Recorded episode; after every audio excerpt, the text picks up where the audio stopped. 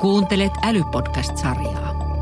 Sarjassa käsitellään lääkealan ajankohtaisia aiheita ja tulevaisuuden ilmiöitä. Minä olen lääketieteeseen erikoistunut toimittaja Teija Riikola. Aiheesta kanssani on keskustelemassa Juha Klevström, tutkimusjohtaja Helsingin yliopiston lääketieteellisestä tiedekunnasta. Mä edelleenkin ajattelen asian sillä tavalla, että, että syy – siihen, minkä takia lääkkeiden hinnat on kymmenkertaistunut, johtuu juuri siitä, että tällä hetkellä ää, niitä, kun yritän identifioida, että ketkä potilaat niistä lääkkeistä hyötyy, niin siihen vaaditaan valtava määrä tutkimusta. Ja, ja tutkimus maksaa. Se maksaa aina. Ja, ja, ja kun mennään kliinisiin lääketutkimuksiin, niin siellä suuri osa syöpälääkkeestä epäonnistuu näissä faaseissa. Eli se tarkoittaa sitä, että, että se systeemi, millä yritetään löytää potilaat, jotka hyötyy, ei mitenkään naukota, vaan siitä tapahtuu jatkuvia epäonnistumisia. Nyt kysymys on siitä, kuka maksaa nämä epäonnistumiset, kuka maksaa tutkimuksen.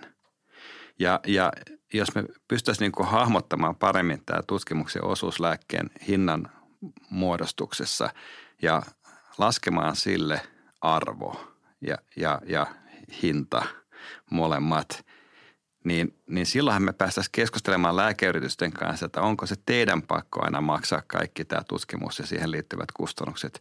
Että meillä on hy, erittäin hyvät ä, yliopistot ja sairaalat, jotka myös pystyvät tekemään tutkimusta. Ja meillä on monta kertaa mahdollisuuksia, mahdollisuuksia tutkimuksia, mitä lääkeyrityksillä ei ole. Ja jos me lähdettäisiin yhdessä tekemään tämmöistä yhteistutkimusta lääkeyritysten kanssa, niin silloin mä näkisin, että tämän tutkimuksen hinnan ja siihen kuuluvien kustannusten ei pitäisi nostaa lääkkeen hintaa, vaan pikemminkin laskea sitä. Eli, eli jos yliopistollinen tai sairaalassa tehty tutkimus nostaa sen selkeästi sen lääkkeen arvoa löytämällä potilaat, ketkä siitä lääkkeestä hyötyy, niin, niin, niin silloin tämä lääkkeen arvon nousu pitäisi tavallaan kompensoida sitten sille valtiolle – tai niille sairaaloille ja yliopistoille, jotka tämän tutkimuksen on suorittanut. Ja sitä kautta päästään siihen tilanteeseen, että, että tutkimus olisi yksi tämmöinen ihan, ihan, ihan peruskomponentti ja sen tutkimuksen hinta, jota käytetään argumenttina, kun neuvotellaan lääkeyrityksen kanssa, että mikä on se tälle kyseiselle valtiolle se, se, tota niin, se lääkkeen, lääkkeen niin kuin myyntihinta. Ja nyt kun sä puhut tästä tutkimuksesta tässä yhteydessä, niin mehän puhutaan itse asiassa suuresta paradigman muutoksesta lääketieteessä. Että kerrotko, sulla oli aika hyvä kuvaus siitä, minkälaista oli ennen esimerkiksi syöpätutkimus? No, no, no paradigman muutos siis tarkoittaa sitä, että, että vielä takavuosina niin, niin, niin – niin siis lääkefirmat pyrkii äh, tekemään tämmöisiä niin kuin lääkkeitä massoille, eli, eli otetaan hyvä äh, solumyrkky ja annetaan sitä mahdollisimman laajalle pohjalle. Eli lääkkeen hinta oli aika halpaa, mutta sitä pystyy tavallaan niin tarjoamaan suurille määrille potilasaineistoa. Ja tänä päivänä tilanne on keikahtanut ihan toiseen suuntaan, eli, eli, eli uudet syöpälääkkeet yleensä niin kuin, niitä pyritään antamaan pienille potilasmäärille, eli sellaisille, mitkä on valikoitu tarkoin diagnostisiin testein, että ne todennäköisesti siitä, siitä hyötyy. Ja, ja, ja eli nyt tämä tutkimuksen tarve on hirveästi kasvanut. Meidän pitää ymmärtää, että, että, että millä me mitataan sitä, että kuka potilas hyötyy. Millä me mitataan sen hoidon aikana, että onko näkyvissä signaaleita, signaaleita siitä, että tämä potilas hyötyy. Ja jos ei ole, niin vaihdetaan lääkitystä. Ja aikaisemmin, jos ajatellaan niin tätä meidän kenttää, niin meillä oli hyvin erilliset linnakkeet, missä yhdessä oli syöpäpotilaita hoitavat syöpälääkärit eli onkologit. Ja he joutuvat usein pohtimaan tällaisia kysymyksiä, että mikä on se oikea annostus lääkettä potilaalle. Tai mikä, olisi se, mikä, mikä näistä, näistä harvoista lääkkeistä, mitä tarjolla oli, olisi sitten se sopivin – ja eh, siihen monta kertaa kriteerit oli, saattoi olla lääkärin oma visio olla tärkeässä roolissa tai sitten eh, suositukset tai tällaiset asiat. sitten meillä oli syöpätutkijat, jotka selvitti, että millä mekanismilla syöpäsolu tekee itsemurhan tai minkä näköiset signaaliverkostot aiheuttaa syöpää ja tällaista. No nyt vaikka oli kaksi ammattikuntaa, jotka molemmat oli eräällä tavalla syöpätutkijoita, niin heidän välillä oli hyvin vähän minkäännäköistä aitoa dialogia, koska tehtiin niin kuin hyvin erilaisilla, alueilla töitä. No nyt tällä hetkellä ollaan menty jatkuvasti yhä enemmän tämmöisiin mekanismiperusteisiin lääkkeisiin, eli, eli meidän pitää ymmärtää, että eli me, me saadaan, samalla kun me annetaan lääkettä, niin me, me hankitaan sitä potilaasta tietoa, me hankitaan massoittain ehkä, ehkä genomidataa, me pyritään katsomaan, miten tämä immuunijärjestelmä respondoi tälle lääkkeelle. Eli just samoja asioita, mitä, mitä tämmöiset niin perussyöpätutkijat on, on tutkinut kymmeniä vuosia erilaisissa malleissa. Eli nyt meillä olisi hirveän tärkeää tuoda nämä kaksi niin kuin, yhteen, eli, eli sen, sen, sen perusta- ja translationaalisen tutkijoiden pitää pystyä kommunikoimaan selkeästi lääkärille nämä asiat, mitä löytyy siitä syöpäpotilaan tuomorista tai siitä responssista niin, että se lääkäri pystyy tekemään nopeasti niin kuin, niin kuin kutsusti digitaalisen päätöksen, että annanko minä tätä hoitoa vai enkö anna. Se ei saa mennä tämmöiseksi tieteelliseksi niin kuin, niin kuin, niin kuin tunteja kestäväksi keskusteluksi, koska valotetaan asiaa monilta puolilta, vaan tämän kommunikaation pitää olla täysin niin selkeää tälle hoitavalle syöpälääkärille. Taas toisaalta syöpälääkärin pitää ymmärtämään, että, että, että, että meillä on niin monimutkaisia lääkkeitä tänä päivänä käytössä, että yksi lääkäri ei pysty tota niin, täysin hallitsemaan sitä, vaan se tarvitsee tukijoukon ympärille. Ajatellaan vaikka nykyaikaista hävittäjälentäjää, niin, niin ei, ei siihen enää riitä, että se on hyvä lentäjä, vaan siinä täytyy olla tämä kaikki nämä tota niin, tukijoukot maanpinnalla ja, ja satelliiteissa, jotka, jotka auttaa tätä hävittäjälentää tekemään ne oikeat manoverit siellä ilmassa. Samalla tavalla on syöpätutkimus muuttunut, eli meiltä pitää olla henkilöitä, jotka, jotka tämän, tämän pystyy identifioimaan, ketkä potilaat hyötyy näiden biomarkkereiden avulla. Sitten pitää olla henkilöitä, jotka tulkitsevat tämän massiivisen datamäärän oikealla tavalla hoitavalle syöpälääkärille. Ja syöpälääkäri on sitten se hävittäjälento, joka painaa sitä, sitä punaista nappia siinä ohjaussauvan päässä. Eli annetaanko me se lääkehoito vai ei anneta. Ja, ja se tekeekö hän oikein päätöksen tässä, niin riippuu näiden tukijoukkojen niin kuin, niin kuin, ää, osaamisesta. Ja, ja onko ymmärtänyt oikein, että sun ajatus on se, että yhteiskunta tai, ja yliopistot ja yliopistosairaalat ei voi tätä tehdä yksin, mutta myöskään ei voi lääketeollisuus tehdä? Vai mitä, mitä ajat nyt tällä, tällä rakennemuutoksella no, no, no, takaa? Tätä rakennemuutos tarkoittaa myös sitä, että tämä, nämä, nämä lääkkeet, jotka tulee lääkeyrityksiltä, nekin tulee eri tavalla puolivalmiina. Että on tehty jotain alustavia tutkimuksia sen suhteen, että, että kuka, mitkä potilaat näistä hyötyy.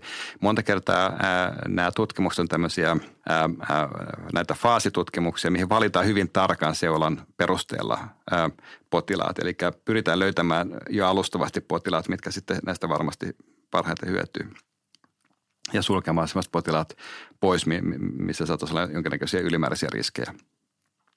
No silloin kun tämä lääke sitten laskeutuu, tulee niin kuin sairaaloihin ja saa antamaan, antamaan potilaille – niin, niin, niin siinä vaiheessa edelleen meillä on valtava tutkimuksen tarve. Meidän pitää tietää, miten tämä lääke toimii suomalaisilla potilasryhmillä. Ää, jos meillä on, meillä meillä on sairaala, jonka potilaat tulee Itä, Itä-Suomesta, jotka syö erilaista ravintoa kuin jossakin toisessa paikassa tehty tutkimus ja elää erilaista elämää, niin, niin, niin, niin, niin vaikuttaako sitä lääke e, niin kuin, niin kuin oletetaan tässä potilasryhmässä? Tai silloin, kun otetaan huomattavasti löysemmin kriteerein potilaita hoitoon kuin niissä alkuperäisissä kliinisissä kliinisessä tutkimuksessa. Eli, eli tämä on sitä arkipä, arkipäivän ää, lääkevaikutusten seurantaa ja, ja, ja, ja, ja tämä on sitten myöskin tärkeä asia siinä mielessä, että, että tämä täysin kullanarvoista tietoa, miten se lääke vaikuttaa arkikäytössä, niin sekä lääkeyrityksille että terveydenhuoltojärjestelmälle, koska kun tehdään sopimus siitä, että mihin hintaan tätä lääkettä, mikä hinta lääkkeestä ollaan valmis maksamaan, niin, niin, niin se sopimus kestää yleensä noin vuoden ja, ja sen jälkeen asia katsotaan uudestaan. Ja meillä pitää olla jonkinnäköisiä mittareita, minkä perusteella me voidaan katsoa tätä asiaa uudestaan. Eli, eli, eli, eli jos se lääke ei ole toiminut – niin silloin, silloin sitä ei pidä enempää antaa. Tai sitten, sitten se hinta pitää olla alhaisempi. Jos se lääke toimii yllättävän hyvin, niin silloin sitä hintaa voi vaikka no, korottaa. Tämmöisiä ihan simppeleitä asioita. Ja, ja silloin mä jotenkin näkisin tässä sen, kun puhuttiin näistä ratkaisuista, että jos yhteiskunta sitoutuu tekemään terveydenhuoltojärjestelmät tämmöisiä tarkkoja mittauksia sen lääkkeen toimivuudesta – niin tämähän on myös tutkimuskulu, jonkun pitää maksaa nämä tutkimukset, niin, niin myös se voi olla asia, mitä voidaan käyttää argumenttina, kun keskustellaan lääkkeen hinnasta sitten vuoden kuluttua, että, että okei, tämä lääkehän on toiminut hirveän hyvin ja halutaan jatkaa, mutta nyt me ollaan uhrattu kaksi miljoonaa meidän terveydenhuoltojärjestelmän rahoja tähän tutkimukseen, että tiputetaan nyt se pois ja sen seurannasvaikutukset tästä lääkkeen hinnasta. Tämä on niin tavallaan se, se, se, se tota, niin yksi tutkimuselementti – minkä mä näkisin, että voisi vaikuttaa lääkkeen hintaan tulevaisuudessa. Miten tämä osa, tutkimus ja osallistuminen alkuvaiheen tutkimukseen, niin mikä merkitys sillä on?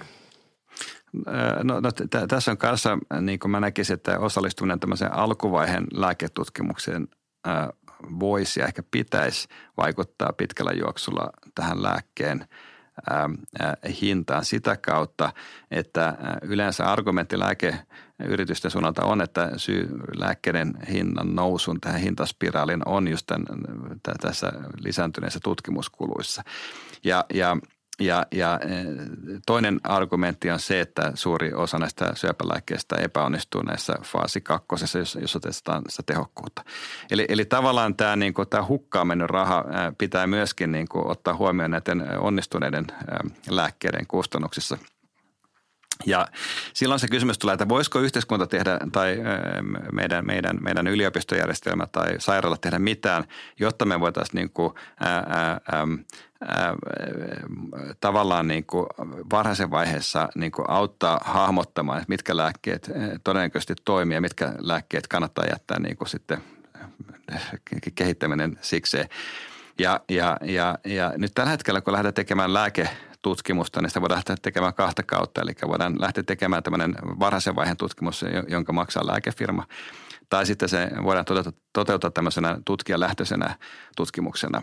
Ja, ja mä näkisin näiden tutkijalähtöisten tutkimusten hirveän tärkeän roolin just tässä, että, että ne on monta kertaa niin kuin, ne on tutkijoille mielenkiintoisia tutkimuksia, koska ne perustuu niin kuin omiin ajatuksiin siitä ja näkemyksiin, miten joku lääkehoito tai lääkeyhdistelmähoito voisi toimia – ja, ja siinä on hirveän kova motivaatio lähteä tekemään.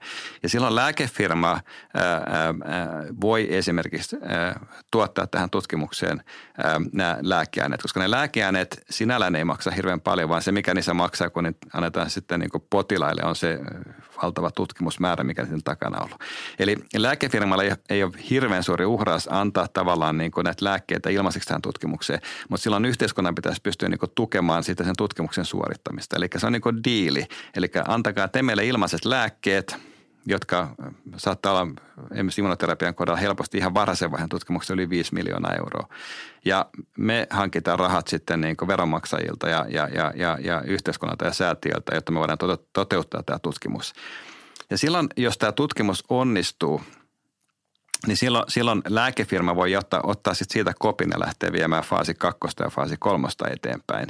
Ja, ja tässä tulee sitten se kysymys, että, että tämmöisessä tilanteessa niin kuin yhteiskunta ja tutkimusryhmä tai yliopisto on antanut valtavan niin kuin, niin kuin hyödyn sille lääkeyritykselle siinä, että ne on pystynyt tavallaan identifioimaan niin kuin isosta ma- valtavasta massasta erilaisia yhdistelmähoitoja, semmoisia, mikä oikeasti näyttäisi toimivaa.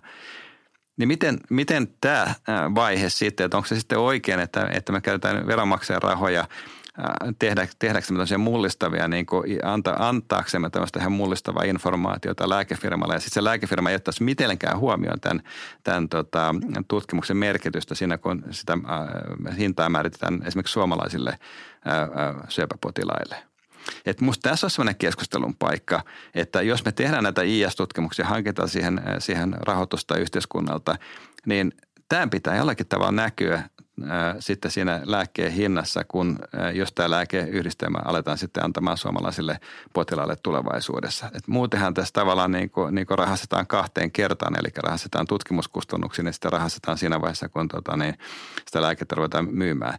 Et, et, nämä asioita, mitkä saattaa tuntua niin kuin uusilta, mutta mä uskon, että kun istutaan pyöreän pöydän ympärille ja aletaan näitä asioita tuomaan esille ja keskustelemaan, niin me hyvin äkkiä löydetään sellainen niin reilun pelin, reilun kaupan niin kuin, niin kuin idea tähän, koska ei lääkefirmakaan halua niin kuin, äh, hinnoitella itsensä ulos markkinoilta. Että jos me pystytään tarjoamaan niin kuin, tämmöisiä selkeitä ja hyvin perusteltuja keinoja, mitkä vaiku, selvästi niin kuin vähentää sen lääkkeen kehittämiseen liittyviä kustannuksia, niin totta MAR-lääkeyritys kuuntelee tällaisia näitä argumentteja ja ainakin on jonkinnäköisiä niin kuin konkreettisia argumentteja, mitä voi käyttää, kun yritetään saada tietysti sen lääkkeen hintaa semmoiselle tasolle, että, että, että, että suomalainen yhteiskunta ja, ja terveydenhuoltojärjestelmä pystyy sen, sen, sen sitten niin kuin kompensoimaan.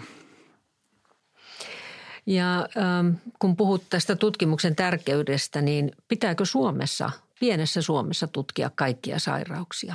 Emmekö jättäisi sitä isojen maiden tehtäväksi, jos on myös, jolla on myös suuret resurssit? No mä oon hirveän monta kertaa kuullut tämän sanan pieni Suomi eh, monessa vastaavassa yhteydessä keskustelussa, mutta mä sanoisin, sanoisin, että se pieni Suomi on meidän korvien välissä. Eli, eli, eli jokainen suomalainen tutkija on, on hyvin verkostoitunut ympäri maailmaa ja monta kertaa kyse on siellä, että missä ne aivot sijaitsee, eikä siitä, että missä ne lihakset sijaitsee. Eli jos meillä tulee uusia mullistavia ajatuksia esille Suomessa, niin ei meidän välttämättä täydy kaikkia tutkimusta toteuttaa yksin Suomessa, vaan, vaan yksi puhelinsoitto, yksi e-maili monta kertaa riittää. Tutkijaverkostosta on äärimmäisen dynaamisia. Ja, ja, ja, ja jos, jos idea on vaan riittävän hyvä, niin me pystytään niin nopeasti verkostoitumaan. Omissa hankkeissa me pystytään niin viikossa ollaan pysty verkostoitumaan Ranskan ja Yhdysvaltojen kanssa. Ja lähteä kokeilemaan. Että nämä on isoja globaaleja haasteita, ja, ja tällä tavalla, että, että, että kysymys ei ole siitä, että tehtäisiin yksin kaikkea täällä, vaan kyse on siitä, että, että, että missä päin sijaitsee se aivot ja se, ja, ja se, se keskus, mistä, mistä tavallaan nämä ideat lähtee liikkeelle ja, ja, ja mistä, missä koordinoidaan nämä hankkeet ja, ja missä ne toteutetaan. Että kyllä mä luulen, että tämä keskus nousee aina hirveän vahvasti esille sitten, kun, kun esimerkiksi lääkefirmojen keskuudessa puhutaan näistä erilaisista vaihtoehdoista. Eli tämä ajatus, että Suomi on kokoaan suurempi, niin mun mielestä se on, se on hyvin vahvasti aina ollut esillä tässä meidän tutkimusmaailmassa. Jos tämä tutkimus järjestettäisiin niin kuin sillä periaatteella, mitä olet nyt kertonut, niin mitä se Suomi saa siitä? Mitä jää niin sanotusti viivan alle? Nythän me nähdään vain lääkkeet kulueränä. Budjetissa iso miinus ja näin paljon rahaa menee lääkkeisiin. No, no ajatellaan, ajatellaan että vaikka istumista varhaisen, ihan varhaisen vaiheen tutkimusta, niin silloin me puhutaan noin 30 potilaasta. Eli siinä vaiheessa meillä on Suomessa ihan riittävästi potilaita yleiseen syöpien kohdalla tämmöisen tutkimuksen, tutkimuksen toteuttamiseen. Silloin, jos tämä on tutkijalähtöinen tutkimus, ja, ja, ja, ja, mutta lääkefirmat on aina mukana näissä, koska ne ei me itse tuodeta näitä lääkkeitä, vaan me saadaan ne lääkkeet sitten niin kuin ilmaisiksi. Niin, niin, niin mitä Suomi sitten saa? Ensinnäkin ää, suomalaiset on, on, nousee ää, tähän lääkeyritysten tutkaan, eli ne näkee, että tuolla on tuommoisia niin osaavia tutkijoita ja osaavia tutkimuslaitoksia – jotka pystyy tällaisia niin kuin, kokeita tekemään. Silloin se tuo näitä ihan ensilinjan lääkkeitä ilmaisiksi Suomelle. Se on iso, iso asia, jos me saadaan, saadaan niin kuin yli 5 miljoonan euron edestä niin kuin ilmaisia huippuluokan lääkkeitä – sairaalat kehittyy, eli sairaalahenkilöstö oppii käyttämään näitä ihan ensilinjassa näitä uusia lääkkeitä, oppii niiden haittavaikutuksista ja oppii niiden näkemään, että milloin meillä on niin kuin, niin kuin jotain, jotain hyvää nyt tulossa näistä lääkkeistä. Eli, ja, ja sitten on tärkeää se muistaa, että tämmöisen, tämmöisen tutkimuksen, niin kuin, että se, se, kuka tämän tutkimuksen suorittaa ja omistaa sen, se määrittää, että missä nämä monimutkaiset biomarkkeri- ja, ja diagnostiset analyysit tehdään. Ja kyllä me tehtäisiin ne varmasti primäärisesti Suomessa, jos vaan pystytään, eikä lähdetä näytteitä jonnekin muihin maihin, maihin teestattavaksi. Tämä iso ero tämmöisen niin kuin tutkijalähtöisen ja lääkefirman sponsoroiman tutkimuksen välillä. Jos lääkefirman sponsoroi, ne määrittää täysin, mihin missä te, tehdään teesit ja muut. Eli tämän tutkijalähtöinen tutkimus myös niin kuin lisää suomalaisten pienten yritysten toimintaedellytyksiä ja luo uusia tämmöisiä niin kuin tilaisuuksia sitten uusille tämmöisille firmoille, jotka, jotka panostaa tähän, tähän lääkealan diagnostiikkaan ja, ja tällä tavalla. Eli, eli, eli siinä on valtava hyöty. Samalla me työllistetään ihmisiä. Tämmöisen kliinisen tutkimuksen tota niin, ajaminen vaatii, vaatii erityisosaajia ja niiden palkkaamista näihin projekteihin. Eli, eli siinä, tavallaan sitä hyötyä tulee joka suunnalta ää, t, niin, niin kuin, ja ennen kaikkea siihen paikkaan, missä se tutkimus niin kuin suoritetaan ja mitkä sen tutkimuksen niin kuin organisoi ja koordinoi. Ja tässä tapauksessa niin se on sitten meidän oma, meidän kotoperällä tapahtuvaa asiaa. Ja silloin mä myös näkisin, että, että, että siinä vaiheessa, kun sitten tästä aletaan pyytää tästä tutkimuksen hedelmistä, eli lääkkeestä hintaa, niin se pitää näkyä jollain tav- tavalla sitten siinä, että mihin hintaan suomalaiset potilaat tätä lääkettä sitten saavat. Onko muuten mielessäsi joku esimerkkimaa, jossa nämä asiat on järjestetty hyvin? No siis aina Skandinavian tasolla, tasolla niin, niin esiin nousee aina Tanska ja, ja, ja, ja, ja varsinkin Kööpenhamina siellä. Mitä ne on tehnyt oikein? Tanska, se on hyvä kysymys, koska, koska ei Tanska ole bruttokansantuotteensa tai väestöpohjansa osalta mitenkään hirveästi poikkea Suomessa. He ovat vain tehneet jotain asioita hemmetin paljon paremmin kuin Suomessa. Ja, ja – Joskus asioita voi tehdä hyvin, kun asettaa päämääriä. Ja, ja, ja Tanskassa on aivan se, tehty selväksi äh, niin päämääräksi monen ministeriön yhteistyönä, äh, että se, mitä, ta, mitä Tanskassa halutaan nostaa profiililtaan, on ennen kaikkea kliininen, kliininen lääketutkimus, lääkekehitys ja tämän tyyppiset asiat. Ja, ja, ja näillä yks, hyvin yksinkertaisilla toimenpiteillä on saatu tavallaan niin kuin, niin kuin lääkefirmojen joht, äh, suurten johtajien päät kääntymään sinne Kööpenhaminan suuntaan suuntaan. Ja, ja, ja, ja, ja kaikissa ministeriöiden tämmöisissä palopuheissa niin nämä asiat nousee esille. Jos mä seuraan suomalaista kenttää, niin me, me ei olla missään vaiheessa hahmotettu, että tämä voisi olla yksi tämmöinen keihäänkärki tai sellainen asia, missä Suomi voisi olla mallimaa. Suomi voisi olla, olla, olla ää, ainakin Pohjoismaiden tasolla yksi näitä johtajia on, on just tämä, tämä niin lääkekehitys ja, ja, ja, ja kliininen lääketutkimus. Ja, ja, ja me, me monta kertaa puhutaan, että meillä on hirveän hyvät lääkärit ja, ja meillä on potilaat uskollisia näille kliinisille tutkimuksille, ei tipu pois. Mutta argumentti menee siihen, että ei me voida väittää, että muissa maissa ei ole sitä hyviä lääkäreitä ja, ja, ja, ja, ja se olisi, ei olisi niin hyviä potilaita. Meidän täytyy lähteä sitten liikkeelle, että me vaan niin nostetaan tämä asia nyt semmoiseksi niin ykkösprioriteetiksi, joka johtuu just siitä, että, että me halutaan näillä toimenpiteillä niin kuin, niin kuin mahdollistaa se, että, että myös tulevaisuuden syöpäpotilailla tai yleensä potilailla on mahdollisuuksia näihin, näihin huippulääkkeisiin sitä kautta, että hinta on, on, on, on jossain järkevissä rajoissa. Maalaille vähän tulevaisuutta. Miltä lääkehoidot ja niiden kehitystyö näyttävät vuonna 2030? No nyt me puhutaan ennustuksesta kymmenen vuoden aikajanalla, joka on hyvin lyhyt. Mutta, mutta varmasti ensin niin kuin tärkeä asia on se, että ollaan, ollaan tehty suuria harppauksia, edistysaskeleita, mitä tulee hoidon tehoihin ja siihen, että miten potilaat niistä hyötyvät. Mutta tämän keskustelun keskiössä oli hyvin pitkälle se, että, että saako vuonna 2030 ne potilaat näitä hoitoja, jotka niitä ehkä kaikkein eniten tarvitsisivat. Että miten me takaamme, että se hinta ei ole karannut siinä vaiheessa semmoiselle tasolle, että, yhteiskunta kaikin tavoin pyrkii jarruttamaan näiden uusien hoitojen käyttöönottoa.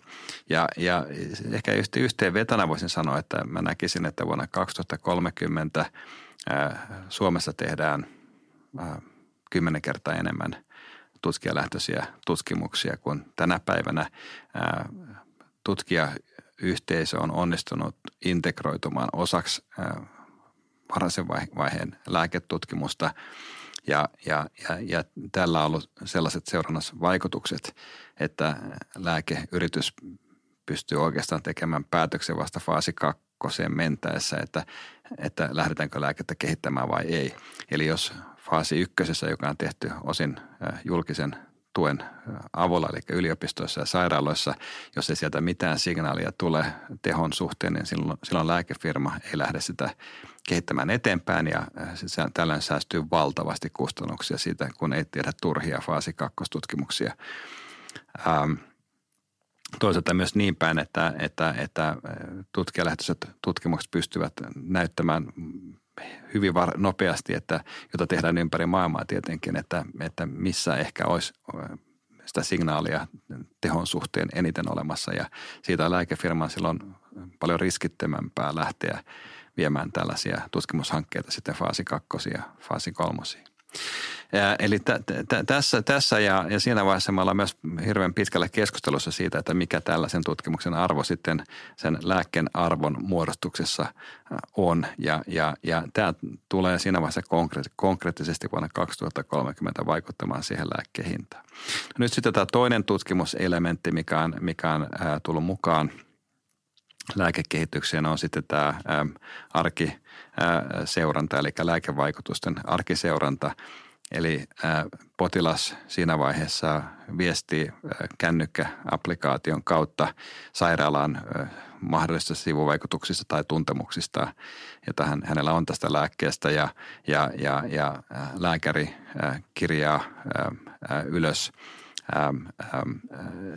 tietoa siitä, että kenen potilaan kohdalla – tämä lääke on toiminut minkä ikäisten potilaiden kohdalla ja minkä minkälaisia elintapoja on tällä potilaalla. Ja äh, kaikki tämä yhdessä tuo tämmöistä niin kuin äh, aitoa, oikeaa informaatiota sen suhteen, että mikä on tämän lääkkeen niin kuin todellinen vaikuttavuus arkielämässä, ei pelkästään niissä kliinisissä tutkimuksissa, vaan ihan aidossa suomalaisessa ympäristössä suomalaiselle äh, potilaalle. Ja tämä tuo sitten mahdollisuuksia argumentoida siinä vaiheessa, kun se lääkkeen hintaa mietitään uudestaan, että onko tehot ja arvo ja, ja hinta yhtälö kohdillaan vai pitäisikö, pitäisikö sitä hilata johonkin suuntaan.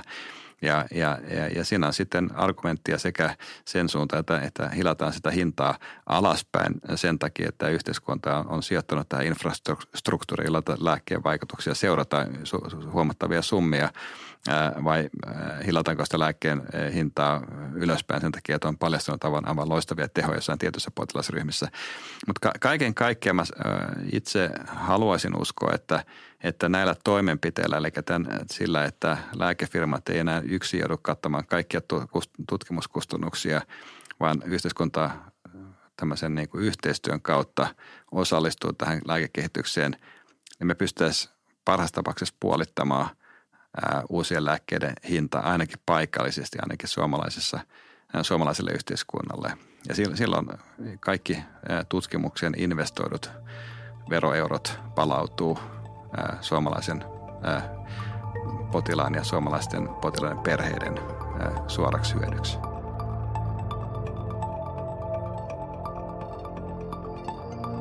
Kiitos, että olit mukana ja pysy kuulolla vuoden älykkäimpien puheenaiheiden äärellä.